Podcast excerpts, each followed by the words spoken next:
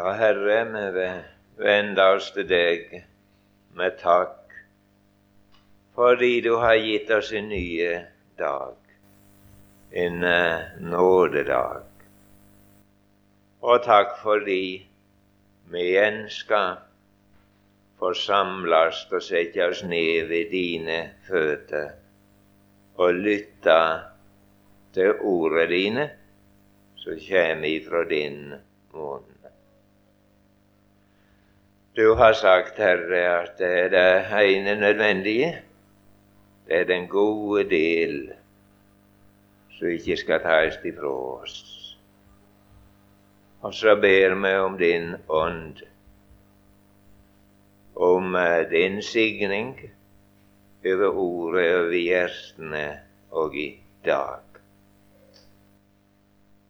Kasta lys over oss, over dine sannheter.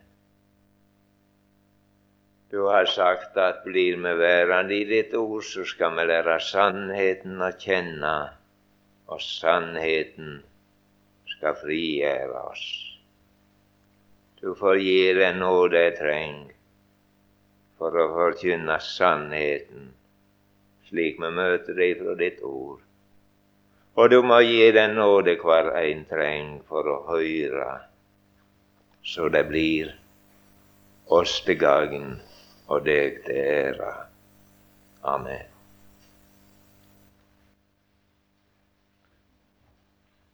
Disse to bibeltimene som jeg skulle prøve å ha her, så har det blitt slik for meg at vi skulle stanse opp ved Efeserbrevet 2, der det er tale om eh, først om eh, døden. Den evige død kan vi kalle emnet. Og i neste time om det evige livet. Vi skal da lese sammen fra Efeserne 2.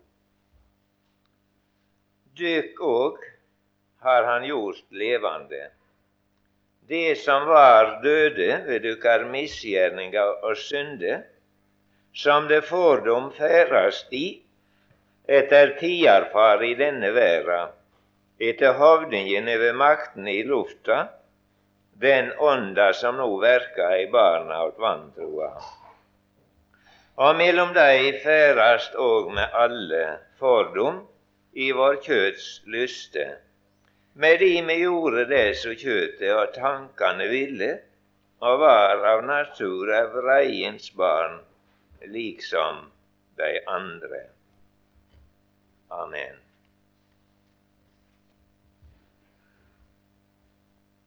Det å tale om eh, døden, det er vel ikke særlig populært. Og eh, du har kanskje alt tenkt at er det noe å ta fram på en sommerskole? Ja, det er en som har kviskra meg i øra igjen og igjen og igjen. Dette passer ikke her. Men eh, det er iallfall høgst aktuelt. For det er iallfall sikkert at den dagen vil komme, som vi sang her til å begynne med, når jeg betenker den store sak. Snart skal jeg legges på båret. Det er noe som ingen av oss kommer forbi. Det står at det er sol laga at mennesket lyt da i og siden kjem dom. Ingen kjem utanom. Snart gjesta han barnet på moders fang, snart kvithåra gamling med starvande gang. Sangeren sier det i store sak. Så han betenkte. Og jeg tror det er nyttig for oss av og til å betenke det. Vi liker ikke verken å tenke på døden eller tale om den. Det vil vi skue bort. For mennesket frykter døden, og det gjør vi med rette. For Guds ord sier at han er en fiende. Ja, det er den siste fiende som blir beseira. Men jeg tror at det er nødvendig for oss sjøl at vi har denne sak klar for oss.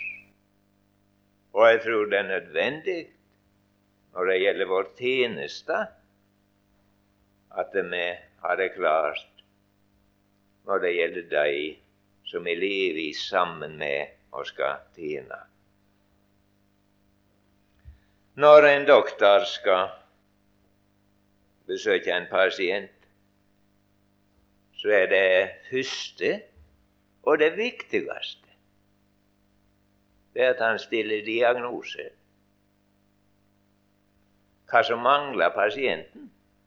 Og er ikke den rett, så er hele behandlingen bli feil. Og slik er det òg her. Og det er så visst ikke døden vil komme ubeleile på de fleste av oss.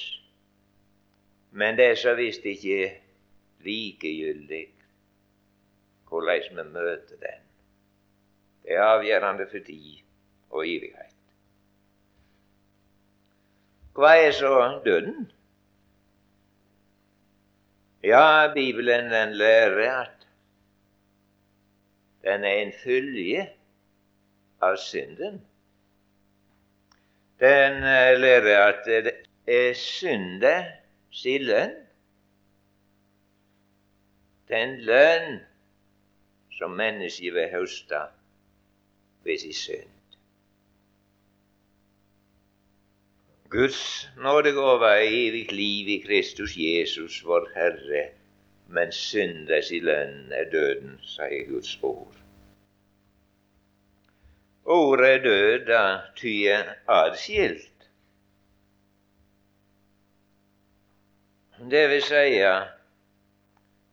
døden den bringer skilsmisse. Skilsmisse overfor Gud skilsmisse imellom de kjære. Og eh,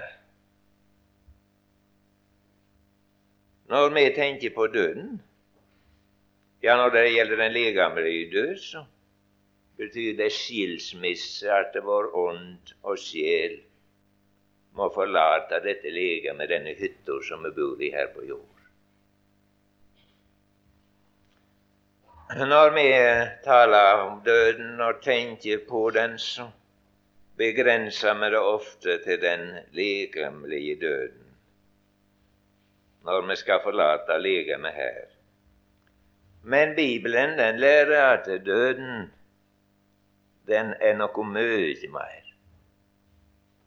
Den legemlige døden er bare en, en del av døden. Vi las i ordet her. Og med det så er den egentlige døden.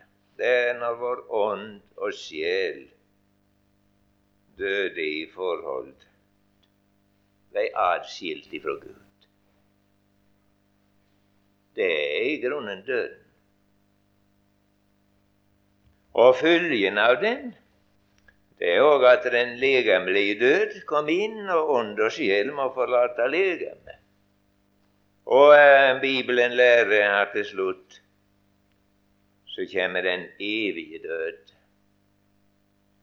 Det er når ånd og sjel og legeme blir kasta i eldsjøen. Da alt Atskillelsen ifra Gud er evig og ugjenkallelig. Disse tre til sammen det finner vi det som Bibelen lærer om døden. Den taler også om den første døden og den andre døden.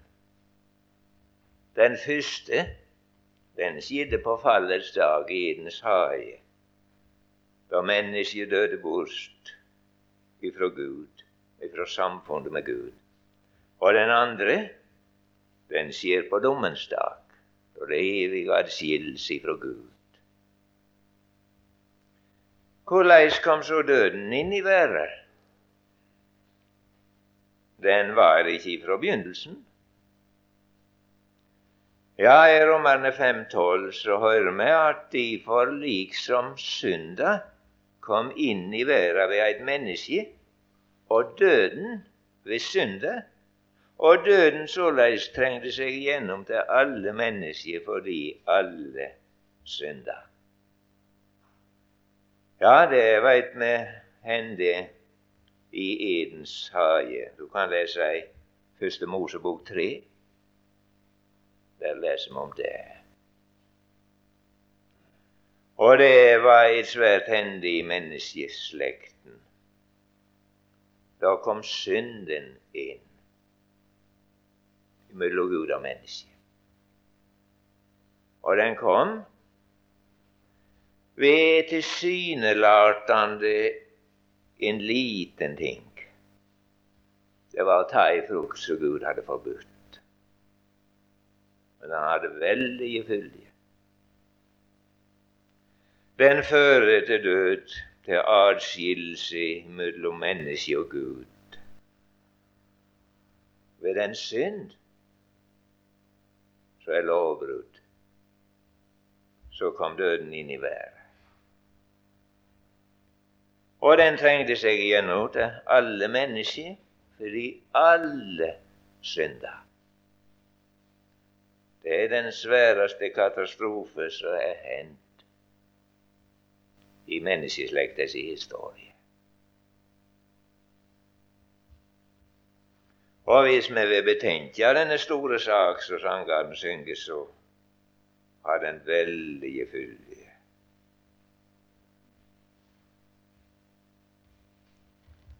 Alle mennesker blei underlagde synde og døden si lov. Det er ikke én som ikke kommer til døy.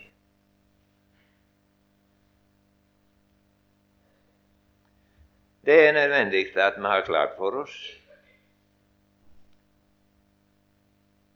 Hva var det som døde i dette som jeg kaller den første døden?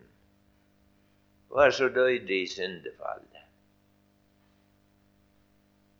Jo, det var vår ånd og sjel sitt forhold til Gud. Samlivet med Gud. Da Gud gikk iblant mennesker i Edens hage. Og ved synden, så det første som døde, det var kjærleiken til Gud. Da elska mennesket Gud over alle ting. Men ved fallet så døde denne kjærleiken.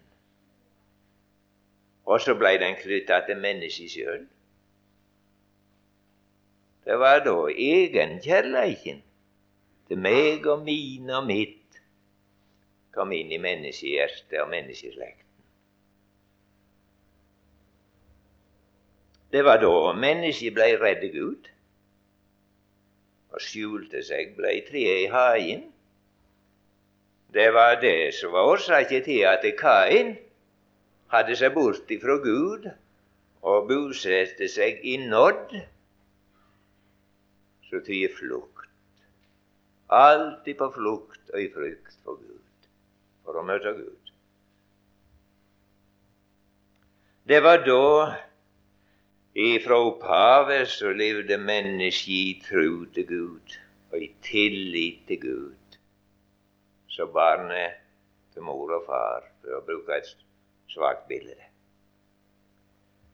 Men når synda kom inn, så døde denne tro og denne tillit, og i stedet så kom vantroen inn. Så skiller oss ifra Gud. Så kom det inn at ifra den stund så tror mennesket djevelen framfor Gud. Verden og lygne framfor Gud. De har djevelen til far, sa Jesus til de jødene som samles ikring han og står om at de trodde på han. Og vil helst gjøre det far dere huggast, men meg tror de ikke, fordi jeg taler sannhet. Ja, slik blei mennesket, og slik er de i dag. Og vi veit at denne natur har vi òg. Se hvor mye lettere det er å sette lit til oss og til vårt, eller til Gud, til Hans ord, til det Hans verk som Han har gjort i Kristus Jesus. Det føler meg i vårt kjøtt. Mennesket var død, og så blei de utro. I utro ett.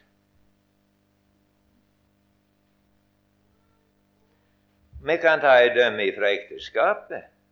Det som holder ekteskapet i hop, det er kjærleiken, trua, tilliten til at en ser opp til hverandre og er trufaste mot hverandre.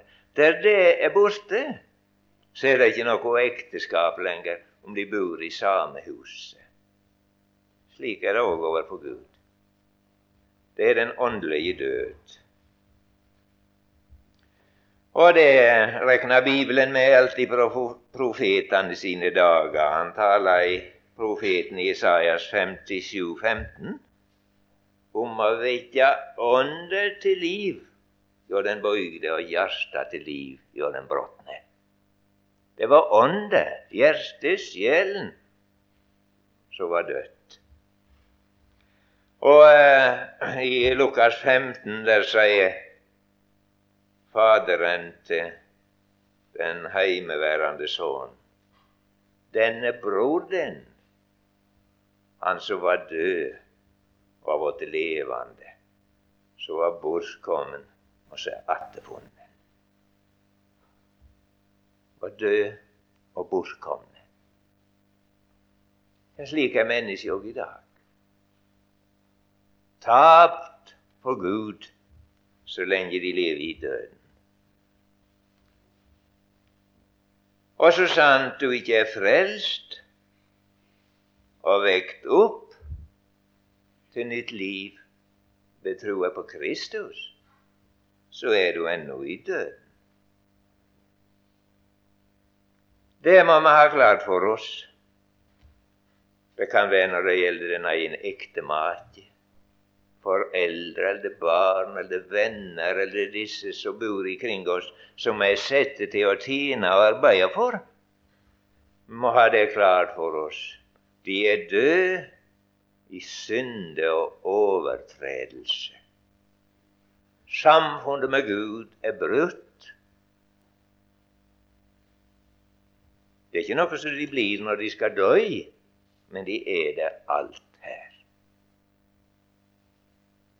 Selv om de er aldri så religiøse, selv om de står midt i Guds tjeneste og arbeid ute riket, er de gjenfødt til et nytt liv, så er de i døden. Dette her er nødvendig at vi har klart for oss. de som var skapt i Guds belete, og elska og tilba Gud og trodde Gud. Det døde. Og så kom den åndelige døden inn. Og er det ingen undanteken vi las i ordet her at der var med alle fordom, sier apostelen. Hvordan kan vi så kjenne det åndelige døde mennesket? Jo, det las vi i ordet her. De levde, og de ferdast etter tida si ånd, i sine synder. Etter hovdingen over denne verden. Ja, ser vi oss om og ser tiden og mennesket i Guds lys, så ser vi hvor sant dette ordet er. Det er tida si ånd, og det denne være sin første. Si lever under, Færast under. Og han har ei svær makt. Det ser vi i dag. Hva er det som særmerker det? Denne tida å være si ånd. Ja, det er én ting. Det er å være lik de andre. Og du får din makt. Det ser vi disse barna som kommer gråtende tidlig på vår. De vil gå bærføtt, Var det nå i min tid? For de andre gjorde det. Og jeg husker fra den tid hvor forferdelig det var å måtte gå ulike de andre. For de andre de hadde i korte bukser her, og jeg måtte gå med ei som var knapp nedenom kneet fordi de skulle spare sokkekne. Det var forferdelig.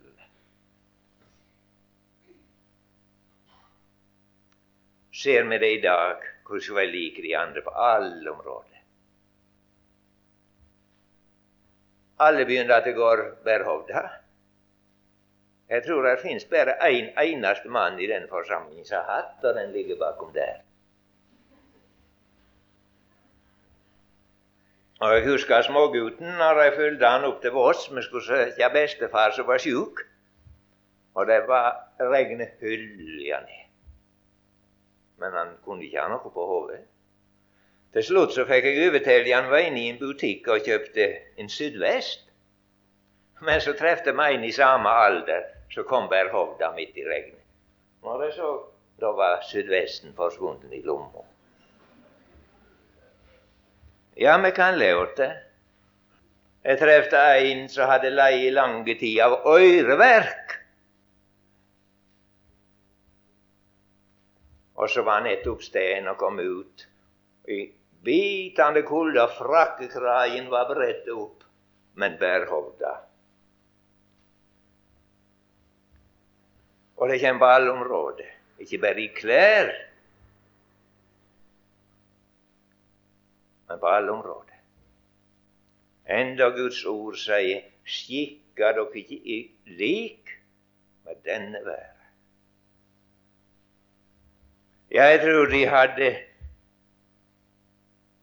blitt forferda, våre forfedre, hvis de hadde kommet igjen i dag og møte oss som lever med Gud. Hvorfor er denne veldige forandringen? Jo, det er tida si ånd, tida sin skikk og tida sin bruk. Og slik er det òg når det gjelder enda til forkynningen hvordan vi omformer seg etter tidas krav. Og vi som forkynner Guds ord, er av de sværeste påkjenningene der vi veit hva folk vil høre.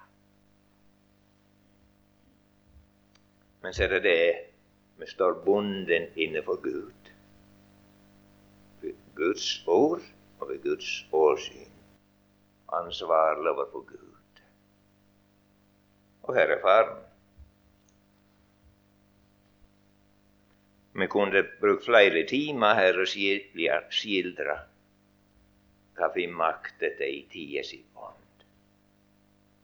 På det daglige liv, på det kristelige området, og når det gjelder forkynning og tjeneste. Det er jo svære makt og en svær fare. Etter tider fare i denne verden. Og mellom dei ferdast òg med andre fordom i vår kjøtslyste.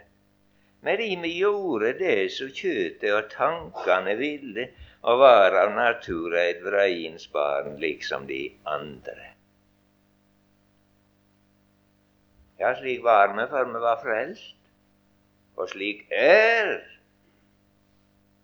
alle som enda lever i døden, døde og tapte for Gud. Det er kjøtet, det er tankene. Og det må vi holde klart for oss, at så lenge vi lever der, så er vi et vredens barn. Lever under Guds vrede, under Guds dom. Så blir vi ikke frelst ut ifra det, så er vi en dag ved evig fortapt. Her kan vi nevne en ting til i samband med det. Bibelen taler også om noe som heter den hemmelige død. Det vil si at det er mennesker som en dag ble frelst, som var reist opp med Kristus, igjen forenet med Gud, i samfunnet med Han ved den Herre Jesus. Ja, vi, så lenge vi er her i verden, så er vi utsatte for djevelen. Hans angrep i dag, så fordom. Og Bibelen den viser oss klart at det går an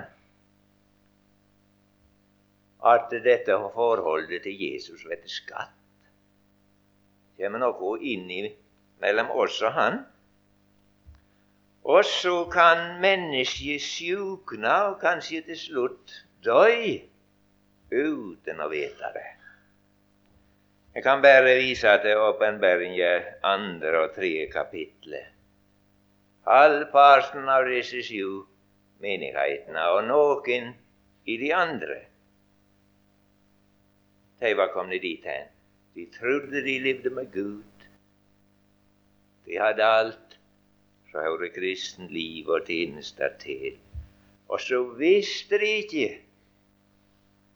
at de levde i døden, den åndelige død, igjen for annen gang. Du veit ikke at du er arm og ynkelig og fattig og blind og naken. Hvorfor? Jo, for Jesus var kommet ut for hjerte og liv. Sto igjen og banka på. Den faren truga oss alle. Like mye oss som står her på talerstolen, og enda kanskje mer, eller deg som sitter hører. For vi har en fiende som ikke unner en av oss å bli frelst.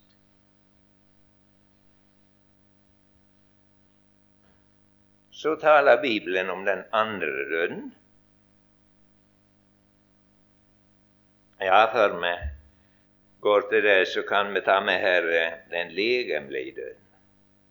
Disse Vi er født innunder synda og dødens i lov, og alt ifra vi er små, så gjør disse synders og døden sine krefter seg gjeldende i vårt liv. Og bryte ned legemet litt om senn trenger kortere en lengre tid, men en dag så må du forlate den hytta. Syndes i lønn. Da sier Jobb naken kom med god mors liv, og naken før jeg att ende. Det er menneskets lott. Hvis du da ikke er frelst, reist opp til et nytt liv, og igjen leve i samfunnet med Gud, ja, da vil du gå inn til den evige døden. Den kan du lese om i Åpenbæringen 2. et av de siste kapitlene. Og jeg så de døde, små og store, står framfor Gud, og bøker ble åpna, og ei anna bok ble åpna. Det er livets bok. Og de døde blei dømde etter det som stod skrevet i bøkene, etter gjerningene sine. Og havet gav vært de døde som var i det, og døden og helheimen gav vært de døde som var i dei og de var dømde hver etter sine gjerninger. Og døden og helheimen blei kasta i eldsjøen. Dette er den andre døden, eldsjøen. Og dersom noen ikke ble, fanst oppskrevne i livets bok, så blei de kasta i eldsjøen. Ja, da er døden fullkommen. Evig adskillelse fra Gud.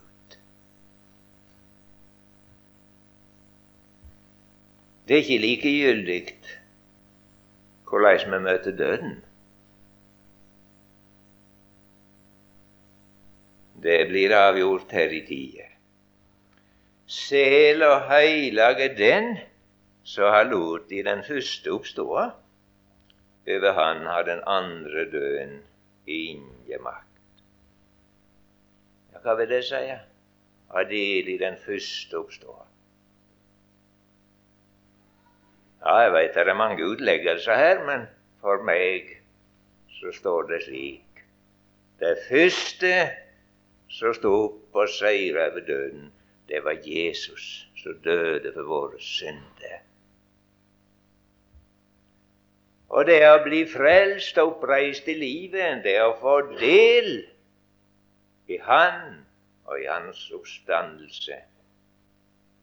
Der det skjer, der er fallet oppretta, der har vi igjen samfunn med Gud. Begynt å elske Gud, elske Jesus, elske evangeliet. Trua og tilliten den er igjen skapt og oppnya til Gud og til Hans ord. Ånd og sjel er igjen blitt trufast imot Han som har kalt oss og frelst oss. For deg så betyr døden frigjøring ifra synder som henger fast ved oss så piner og plager oss. Frigjøring ifra dette dødens legeme, så du sliter på og strir med å li under her. Da er du frigjort. Døden er ei åpna dør, så du går like inn til Gud, til Jesus. Til det evige livet i lag med Han, der du får et nytt legeme som er fullkomment som Han. Men hvis ikke du er frelst, hvis ikke du er oppreist med Kristus til et nytt liv, ja, da lyter du forlate alt som du har kjært her. Reise tomhendt ut hvor mye du har ått her. Du har vunnet heile verden. Så går du ribba ut. Men det er heller ikke slutt. For ånd og sjel må leve gjennom evighet i fortapinga, i lag med djevelen og englene hans i den til eldsjøen som var tilbudet han.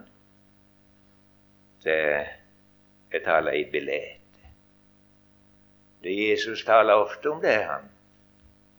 Utenfor i mørket.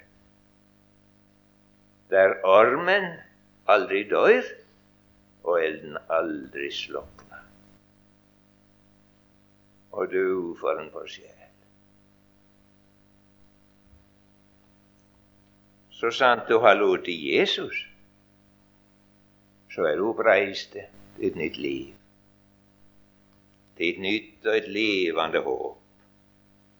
Det står at dyr er i Herrens øye døden og de hellige, står det i Salme 116, 15. Ja, det, det er til død særlig. Det er det ingen av oss gitt å tolke hva det betyr. Og det er dyrt i Herrens øyne. Men det er forferdelig å dø uten håp og uten ond og uten Gud være.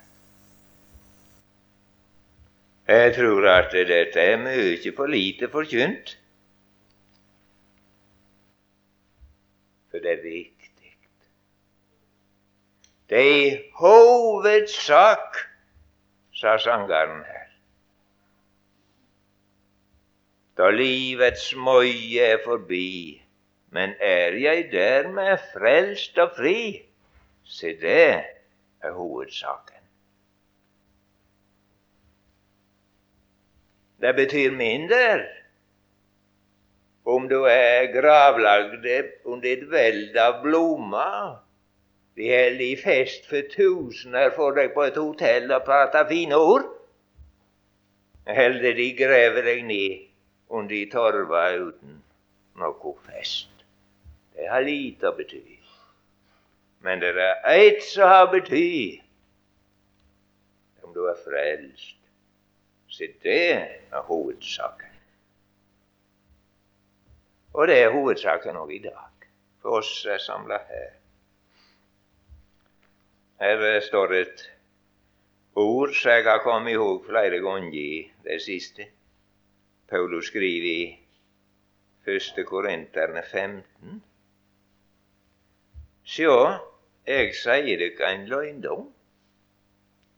Vi skal ikke alle sovne av, men vi skal alle verta omskapte i hast, i ein øyeblink når den siste luren ljomma.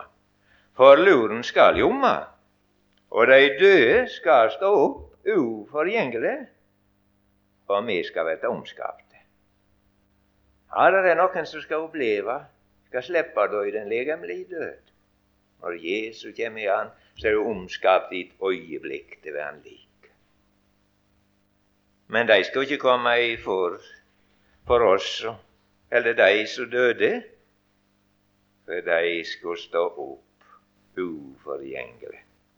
For dette forgjengelige må verte ikledd uforgjengeligdom, og dette døyelige ikledd udøyeligdom. Men når dette forgjengelige ikledd uforgjengeligdom, og dette døyelige ikledd udøyeligdom, da blir det ordet oppfylt som står skrevet. Døden er gløypt til siger. Da er verket fullført. Men brodden i døden, det er synde. Og krafta i synde, det er lovet. Men Gud være takk så gjev oss siger ved vår Herre Jesus Kristus. Derfor, mine kjære, vær støe og urikkele, alltid rike i Herrens gjerning, etter i det veit at arbeidet dykkar ikke er fåfengt i Herren. Det ordet trenger vi ta med oss. Det står å stø, og det står urikkele der Gud har sett oss. I den tjeneste til å gå ut og forkynne dette budskapet som kan frelse den fortapte, oppreise den døde til liv i trua på Guds sønn. Det er veldige kall og gjerning. Og så sto det her i de veit arbeidet kan ikke få fengt i Herre. Det står fast, om det ofte kan sjå ut at det er fåfengt. Det er det en som prøver å innbilde oss. Kan bare sjå dere om, sier han. Du må aldri lya på den røsten. Du må gå inn til Herrens ord. Det var, Jeg vil slutte med det. Det var en dag for mange år siden. Da hadde jeg vært grepen av denne motløshetens ånd som jeg hørte om tidligere. Så var jeg på vei hjem. Nå fikk jeg gi opp. Ikke blei det vekkelse.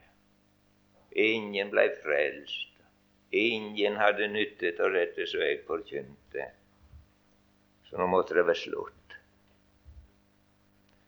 Men så begynte jeg nå å bli sulten, og så hadde jeg fått med nisteskrin ifra henne som jeg bodde hos. Så fant jeg fram nisteskrinet, så åpna jeg. Og der lå en lapp oppå.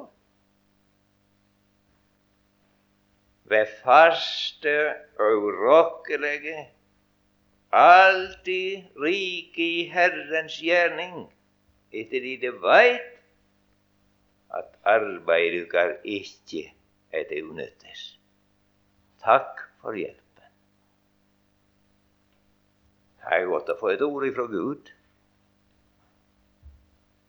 Det er da vi begynner å se at motløshetens ånd den er ikke av Gud. Han gav oss i ånd som virker kraft og kjærleik og tukt. Slik er han òg i dag. Ja, takk, Herre, for ordet ditt, for sannhet så taler sannheten til oss om alle ting her i livet, og det gjelder den frelse, og det gjelder oss, og det gjelder evigheten. Vil du legge disse ordene inn i hjertene våre? Vi kan gjemme det i hjertet og grunne på det, liksom det står om Maria. Og du, så du, Herre og Frelser, oppfordrer oss til til å høre de og tenke på de og grunne på de. Og så får du ta de fram igjen, du Hellige Ånd, om dagene der vi ferdast, som alltid kan få leve i det rette syn på oss og på deg, på din frelse. At vi alltid må få leve i ditt syn på deg som er i døden og som er på vei til den evige død. At de er villige til å tjene dem, til å fortelle dem hva de går, og til å forkynne for dem det evangelium som kan gi liv. Så får du velsigne ordet i timene vi skal få ha videre i dag, Herre, at det kan bli deg ære, til gagn for oss og til framgang for riket ditt både i oss og iblant oss. Amen.